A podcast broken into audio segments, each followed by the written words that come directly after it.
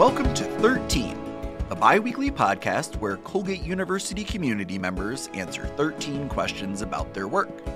I'm your host, Daniel DeVries, and today I have the pleasure of welcoming to the podcast the Peter L. and Maria T. Kellner Endowed Chair in the Arts, Creativity, and Innovation, DeWitt Godfrey. Gottfried specializes in sculpture and public art. And prior to joining Colgate in 2003, he worked at the University of Georgia, Hofstra University, Mount Holyoke College, and Amherst. Outside the classroom, Godfrey is a working artist who has installed more than half a dozen public sculptures in parks and communities across the U.S.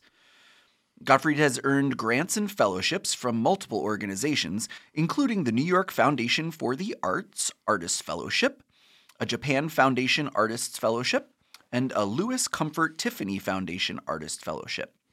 His work is in the collections of the Museum of Fine Arts Houston and the Brooklyn Museum in New York. His public sculptures are often enormous structures of steel bolted together and formed into circular or flowing patterns. Some of his work invites viewers to walk into or pass through the sculpture itself, while others are constructed in hard to reach but highly visible places. For example, his 2012 work titled Concordia is a 14,000 pound structure of 15 steel cylinders atop the Lexington Laundry Company, leaning against the wall of a downtown art center resembling architectural buttressing.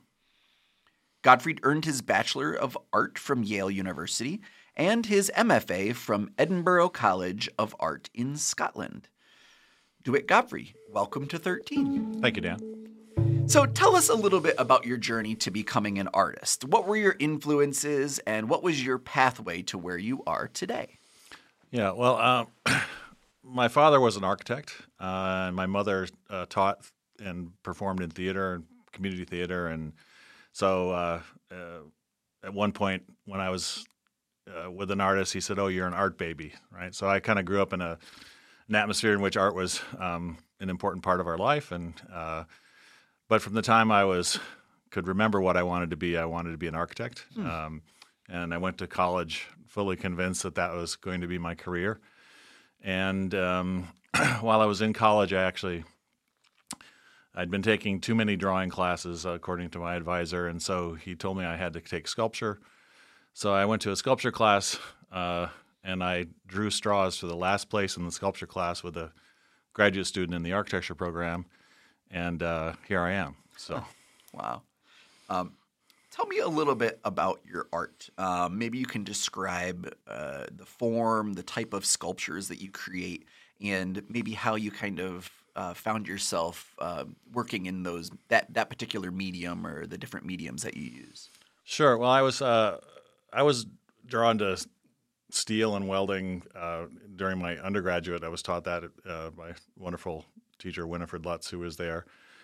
Uh, and I was always interested in steel as a as a kind of fluid medium. Uh, we don't usually think of steel as something that's plastic, but uh, with fairly simple technology, you can make metal molten and then it hardens almost instantaneously, so you can move between these kinds of different states of the material. Uh, it's also um, in you know, steel is a wonderful material because it's dynamic. Um, you know, the innovations in modern building, you know, uh, after cast iron, that steel allowed us to build higher and stronger uh, because it actually it's flexible, whereas iron is very rigid. Um, and so that kind of dynamic quality of the material uh, always interested me. Uh, you know, I guess the the work I'm the work I'm doing now was really uh, started with a breakthrough when I was in graduate school in Scotland in the mid '90s, where I made a sculpture out of the steel packing strap, that sort of deep blue stuff you that holds down your dryer to the pallet and stuff when it comes to your house. And uh, it was very springy. I, I, was trying to build a very thin surface, so I decided to weave those that metal strapping. And over the time of building it and then moving it from place to place, uh, I realized that every time I touched it, it changed form. Right, so I'd built a a structure that had a, a kind of behavior that you know you might sort of sort of overlaps with what we call kind of a nice natural behavior. And um, you know, before that, I, would always been interested in uh, natural geometries, uh, seashells, honeycomb, uh, the various uh, various ways that nat- you know geometry sort of recurs at all different scales um, in the natural world, um, from the microscopic to the scale of galaxies. And uh, the work I made quoted those forms, right? They were kind of inspired by those forms. But these new works uh, and the work I'm doing now have a kind of dynamic behavior, right? Mm-hmm. And so instead of mimicking uh, or copying a, a, natural form, they sort of have a behavior. They're a system um, that has a certain kind of behavior, uh, and that to me seemed far more interesting and having a lot more potential. So that was in the mid '90s, and since that time, I've just worked in different ways, primarily with steel um, and often very thin gauge steel, to see how I can um, develop these kinds of structural systems and by making simple changes, introduce different kinds of complexities. So. Hmm. And I know you've worked with mathematicians uh, in the past, uh, collaborated with them on, on some works. Do all of your pieces involve some form of mathematics in the construction, or is it kind of specialized depending on you know what you're doing? Well, I mean, this this current work, I've I've been working with a, a group of computational designers and engineers um, uh, whose original collaboration was sponsored by a Picker Interdisciplinary Science Grant here at Colgate along with uh, Tom Tucker, who's a professor emeritus, and another, excuse me, another another faculty member, um, a visitor from the, University of Ljubljana, um, Tomaž Pisanski, and th- th- that formed the sort of core research group for our for our grant. And uh, so these computational tools are in in the in the sort of pure sense deeply mathematical, um, but the in the format that I use them, that mathematics is kind of inside the machines, right? I don't, the math itself, the form of the math or the expression of the math is something I don't work with directly, but it certainly governs the behavior of these virtual designs as we do in the computer and where we can simulate gravity, we can simulate forces, we can uh, test a, a cylinder of one thickness or another and see how it, you know, give us some kind of parameters about how it's going to behave. So uh, the math is in there, but it's not. Um, it's not on the top, right? It's sort of more underneath. And uh, I, I, in college, I I wasn't I've I've never been very good at math um, or the actual the, the, the execution of the math, but I had a professor um, in a calculus class, and I, I sort of had this kind of epiphany when I was finally understood what a derivative was, and and it seemed really beautiful to me, right? This kind of very interesting idea about how to measure the area under a curve, and and I uh, went to my TA and I said, "Well, you know, where did this come from? Right? Who, you know, how did this come from?" And he got me a little book um, by Alfred North Whitehead called "A History of Mathematics," and uh, you know, the the sort of the conceptual or the imaginary, the imagination behind some of the most important mathematical or scientific discoveries. When you read about them or listen to the people who who created these systems or discovered these patterns, uh, sound an awful lot like artists and the and the math in a sense is just the way it's described and to someone else, right? The this powerful idea that there is this language of mathematics that does um, move at so many different scales is kind of this deep sort of subterranean thing that you know can describe the shape of our universe. And uh, since then, I've become like a, a, sort of an amateur historian of mathematics and scientific history. Um, but uh, alas, I'm still, uh, you know, um, I've, I stopped at uh, you know calculus one. So, how did your work evolve into creating um, public works? Uh, you know, how did, mm. how did you find yourself in a position where you know your your sculptures were going to be featured in areas that you know are public spaces? Uh, that's interesting. I mean, I've, I've, been thinking a lot about that lately. Um, I would describe uh, myself as kind of an accidental public artist. Uh, I didn't set out to, you know, explore public art in a specific way as a kind of professional trajectory. Uh, you know, I've always, you know, my father was an architect, as I said before. i am deeply interested in design and architecture. You know, the scale of architecture is something um, that has a kind of, uh, well, a relationship to the body in which you both participate, right? It has a kind of gravity and in, in the way in which it, it, it influences our behavior. Uh, but you know, originally I was doing these sort of larger scale, I started doing these larger scale pieces when I was at, at Amherst College. It's, it's an extension of the work I was doing in graduate school. And um, I found that I, I did a number of these installations that were more of a temporary nature. So they were often large, sometimes interior, sometimes exterior. And in, in order to find opportunities to make that work um, and to work at the scale where these systems um, so we're most engaged, right? So this the the idea of weight and flexibility and sort of precariousness uh, kind of wanted to be this, or I felt like it needed to be an architectural scale, and so public art was the way I saw one avenue to try to um, sort of pursue work in that vein, and so uh, you know the I did many temporary public works up until about uh, 2012. That piece Concordia you talk about that was my first um, permanent public project.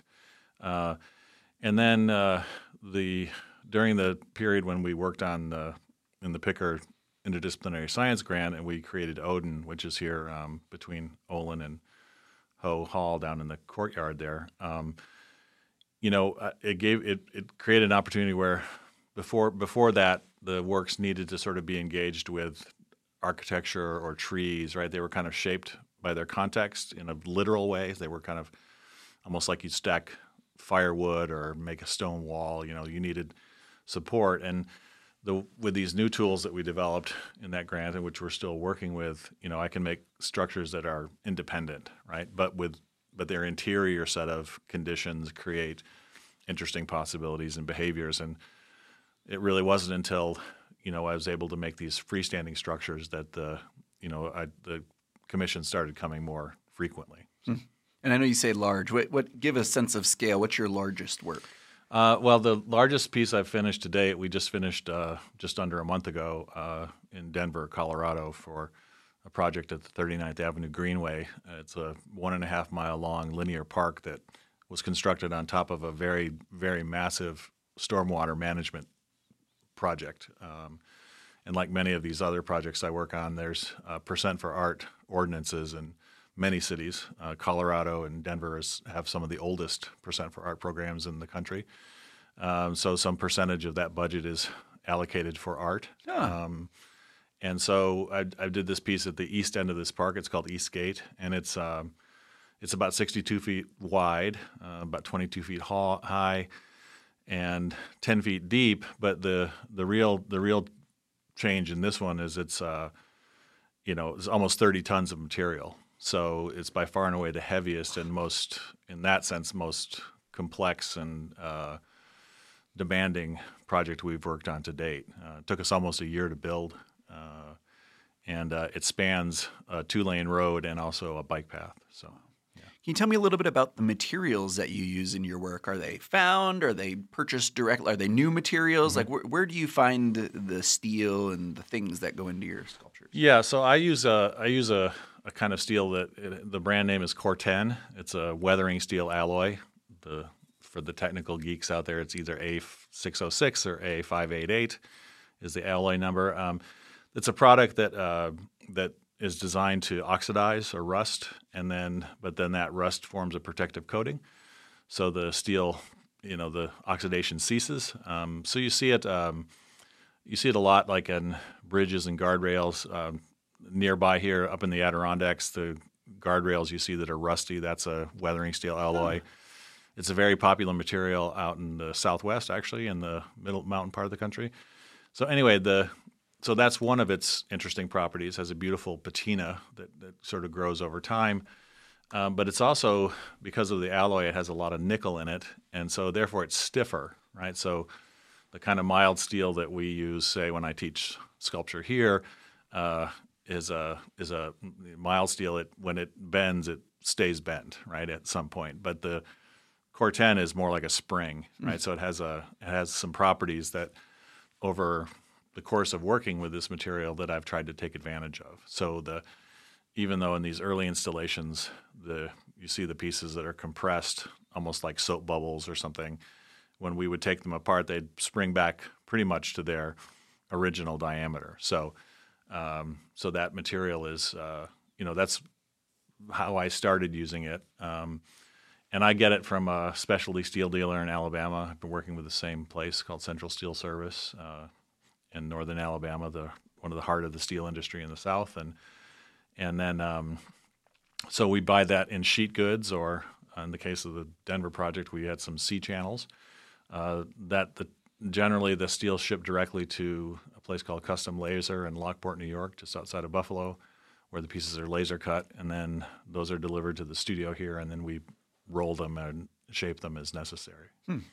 Have you had any problems getting materials as a result of the pandemic?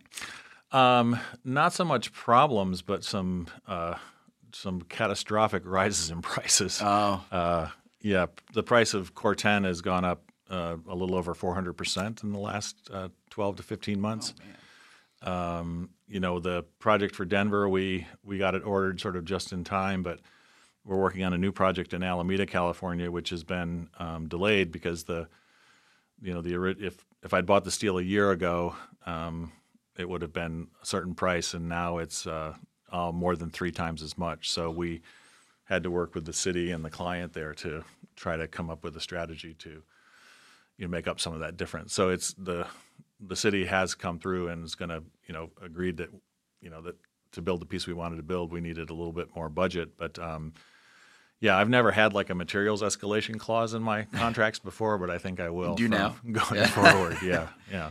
How do you select the areas where these things are built, or do do people come to you?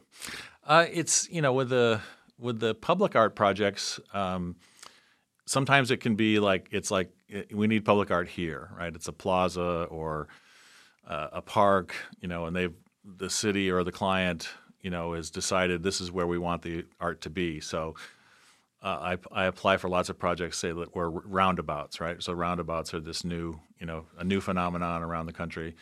Um, there's lots of commissions for roundabouts, so that's pretty straightforward. But say, like with this project in Denver, uh, you know, the the park was quite long, and they didn't come to us with any preconceptions about where the work should be.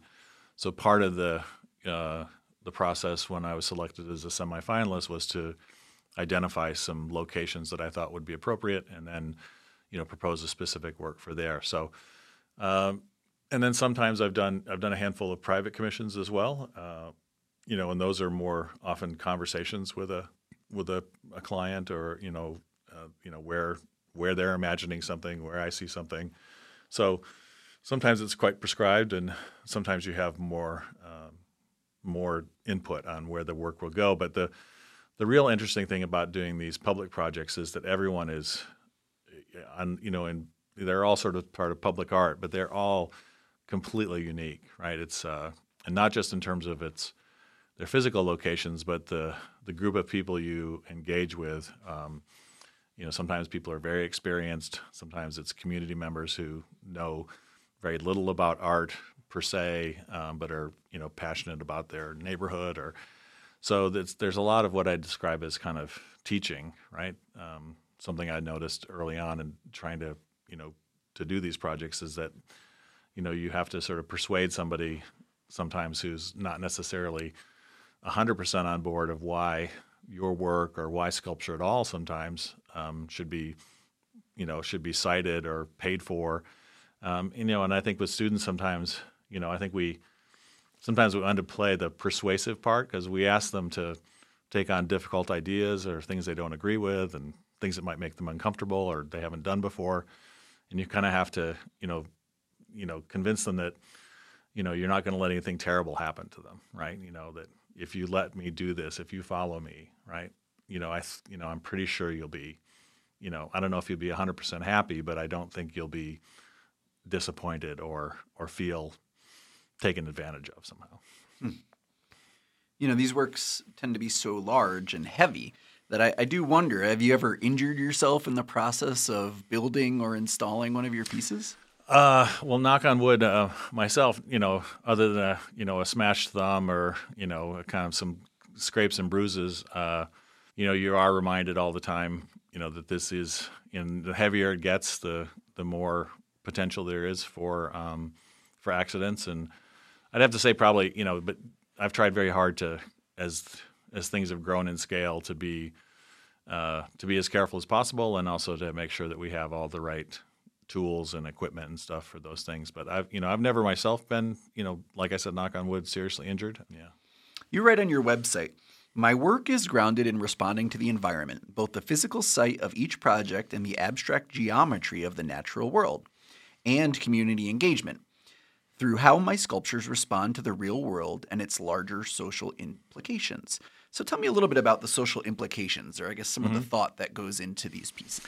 Yeah, well, you know, sort of building on on, on what I just said about this idea of, um, uh, you know, when you have community members and you know, and, and who are sometimes very rightfully skeptical of what the value of art is. Um, why is public sculpture? I mean, so you know, through the ordinances, these public art ordinances I mentioned earlier, um, you know, they are obligated to spend this money, right? This is not, they don't have a choice. Um, and so, you know, you have to sort of engage with that community. You have to, um, you have to listen. Uh, you know, sometimes you have to compromise. I mean, we don't often, I don't think people talk about art enough actually is sort of the kind of compromises that you have to make, but you have to be willing to, sort of participate with the community members and the stakeholders themselves to um, to get their support, so that when the work's finally uh, installed, um, it's something that they're looking forward to, rather than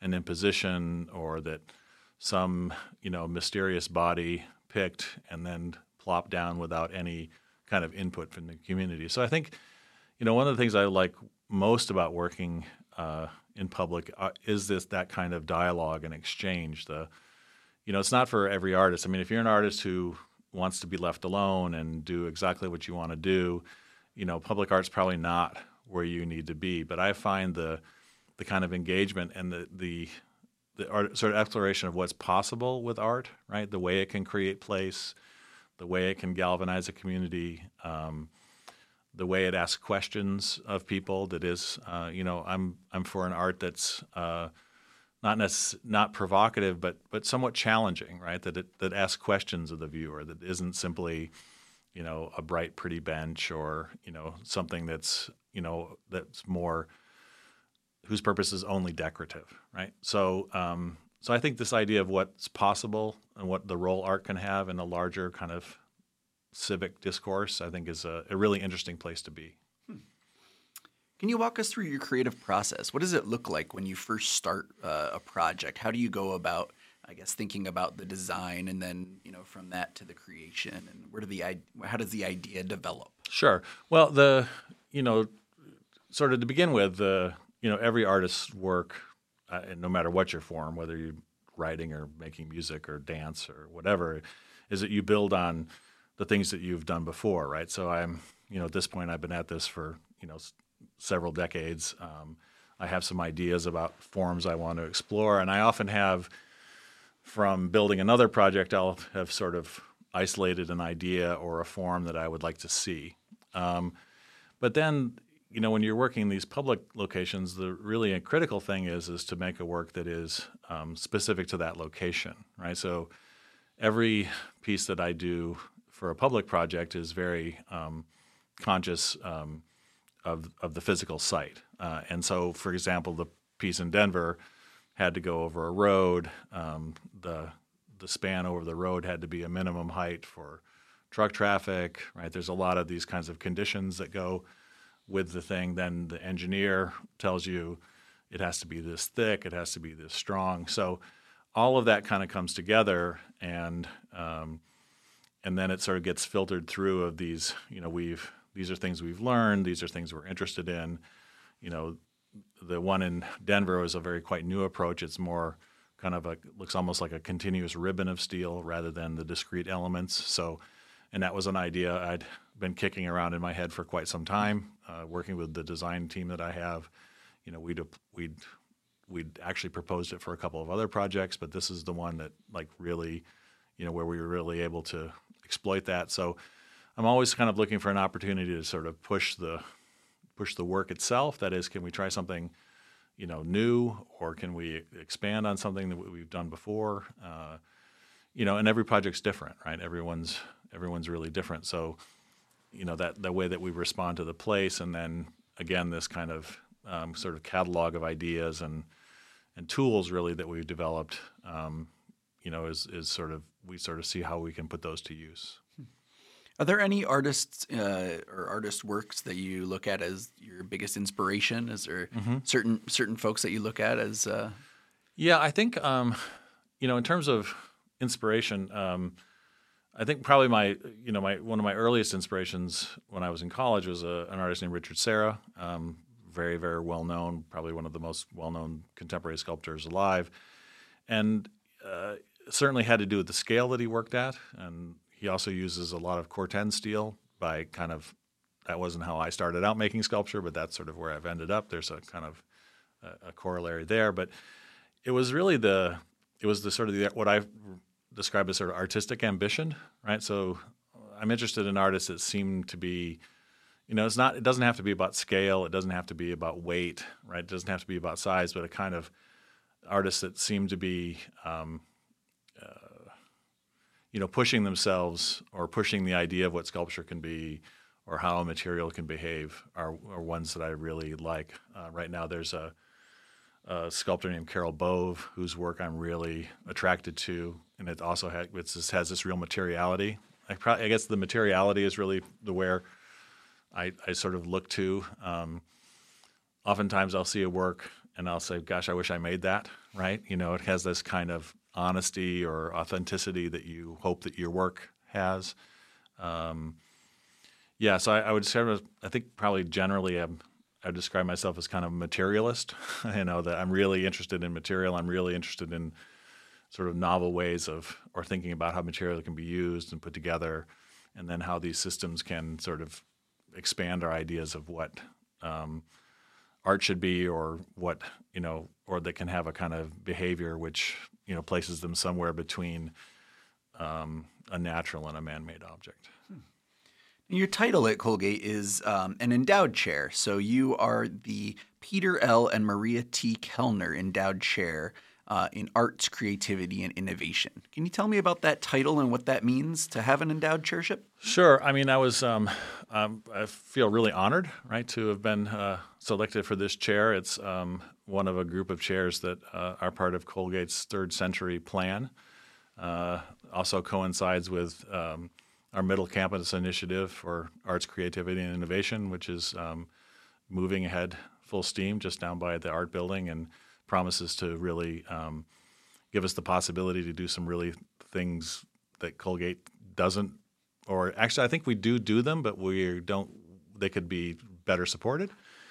Uh, and and really, I think the you know getting that chair is a you know it's an honor and, it and it's sort of an affirmation that you know the not just the work that I do of my own, like the sculpture we've been talking about, but just the other ways that I've tried to contribute to the arts at Colgate um, uh, in producing events, uh, curating shows. Um, you know, one of the most pleasing and unexpected things that uh, you know in my academic career has been the opportunity to produce the work of others um, and to help artists uh, realize projects that they might not be able to do otherwise. I think the university, and particularly the private university, uh, can have a really important role in the production of creative knowledge and artistic content rather than just the presentation. You know, but we can actually, you know, I ask artists, well, what do you want to do? What's something you haven't been able to do before? How can we, you know, we have this interesting set of resources here. You know, not infinite, but um, but we can make a real difference in an artist's life. And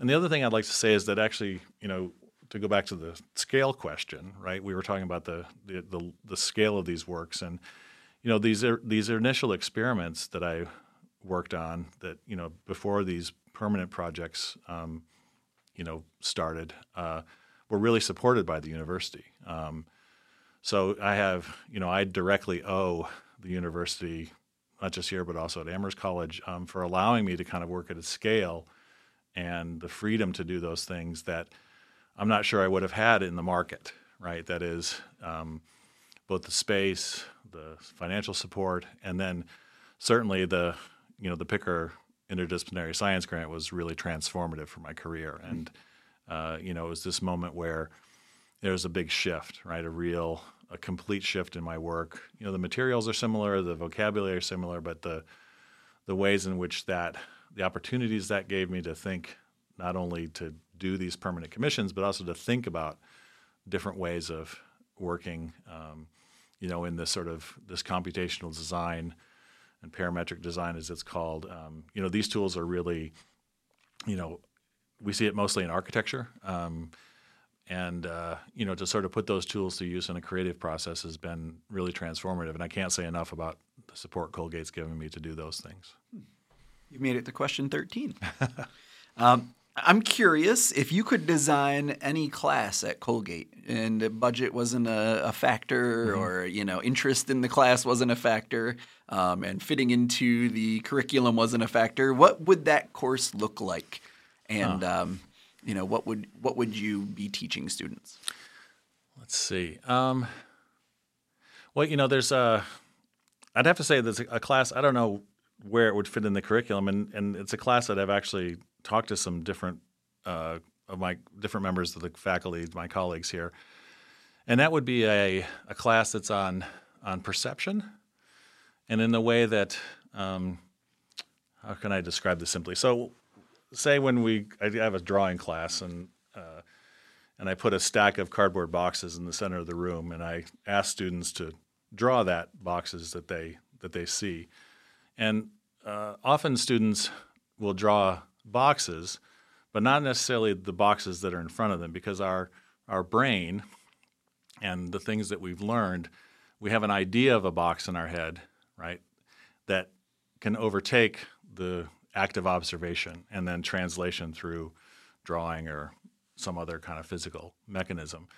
And uh, I'm really interested in that the the way in which the role of observation, because I think all great art starts with some kind of observation. You know, this sort of, you know, for me, it's observing how material behaves, um, observing these interesting facts of, you know, the geometric basis of our, the space time that we live in. Um, but in neuroscience, um, you know, there's some really interesting things is that how our, our brain can deceive us um, about, you know, in terms of what we see, mm-hmm. right? That is, the brain is a very good at filtering knowledge, right? It's, it's very good at processing knowledge and allows us to be artists and writers and so on. But it, mostly what it's doing is it's taking things out, right? Because if we had to take in all of the physical or visual stimuli that are around us every second of our existence, we would be completely overwhelmed, right? Mm-hmm. We'd be sort of unable to decide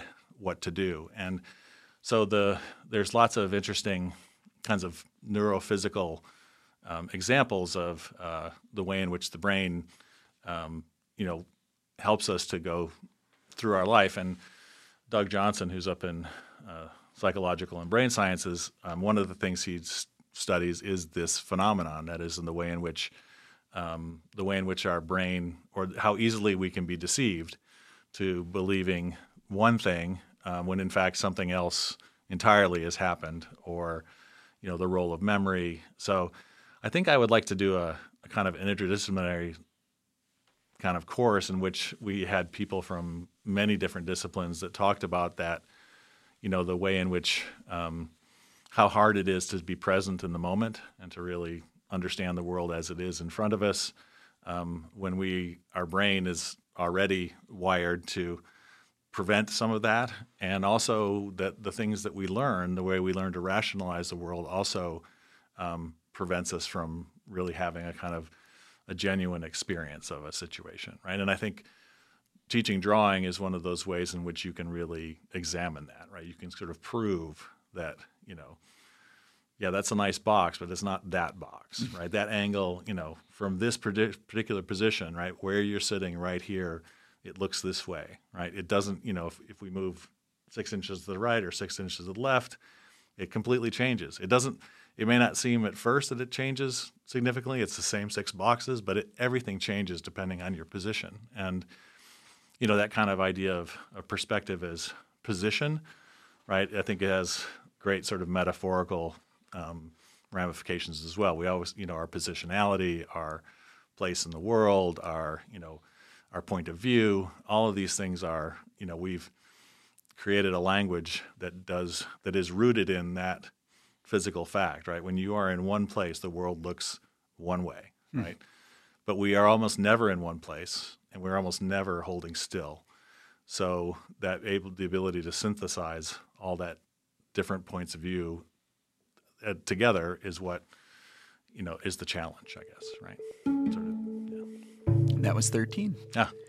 Thank you, DeWitt Godfrey, for joining the show today. That was great. If you would like to see some of DeWitt's artwork, um, visit him on the web at dewittgodfrey.com. That's D E W I T T G O D F R E Y. If you have any questions or if you'd like to uh, ask uh, DeWitt any questions uh, about his work, feel free to email the podcast at 13 at colgate.edu. That's 13 the number. And until next time, keep asking questions. 13 is a production of the Colgate University Office of University Communications. Executive producer, Vice President for Communications, Laura Jack. Audio engineering by Brian Ness. Logo art by Ketrail Pritz. Research assistance provided by Colgate sophomore and media relations intern, Mariama Lemon and I am your host and producer, Dan DeVries. Visit ColgateMagazine.com and ColgateResearchMagazine.com for more in depth university news and research stories.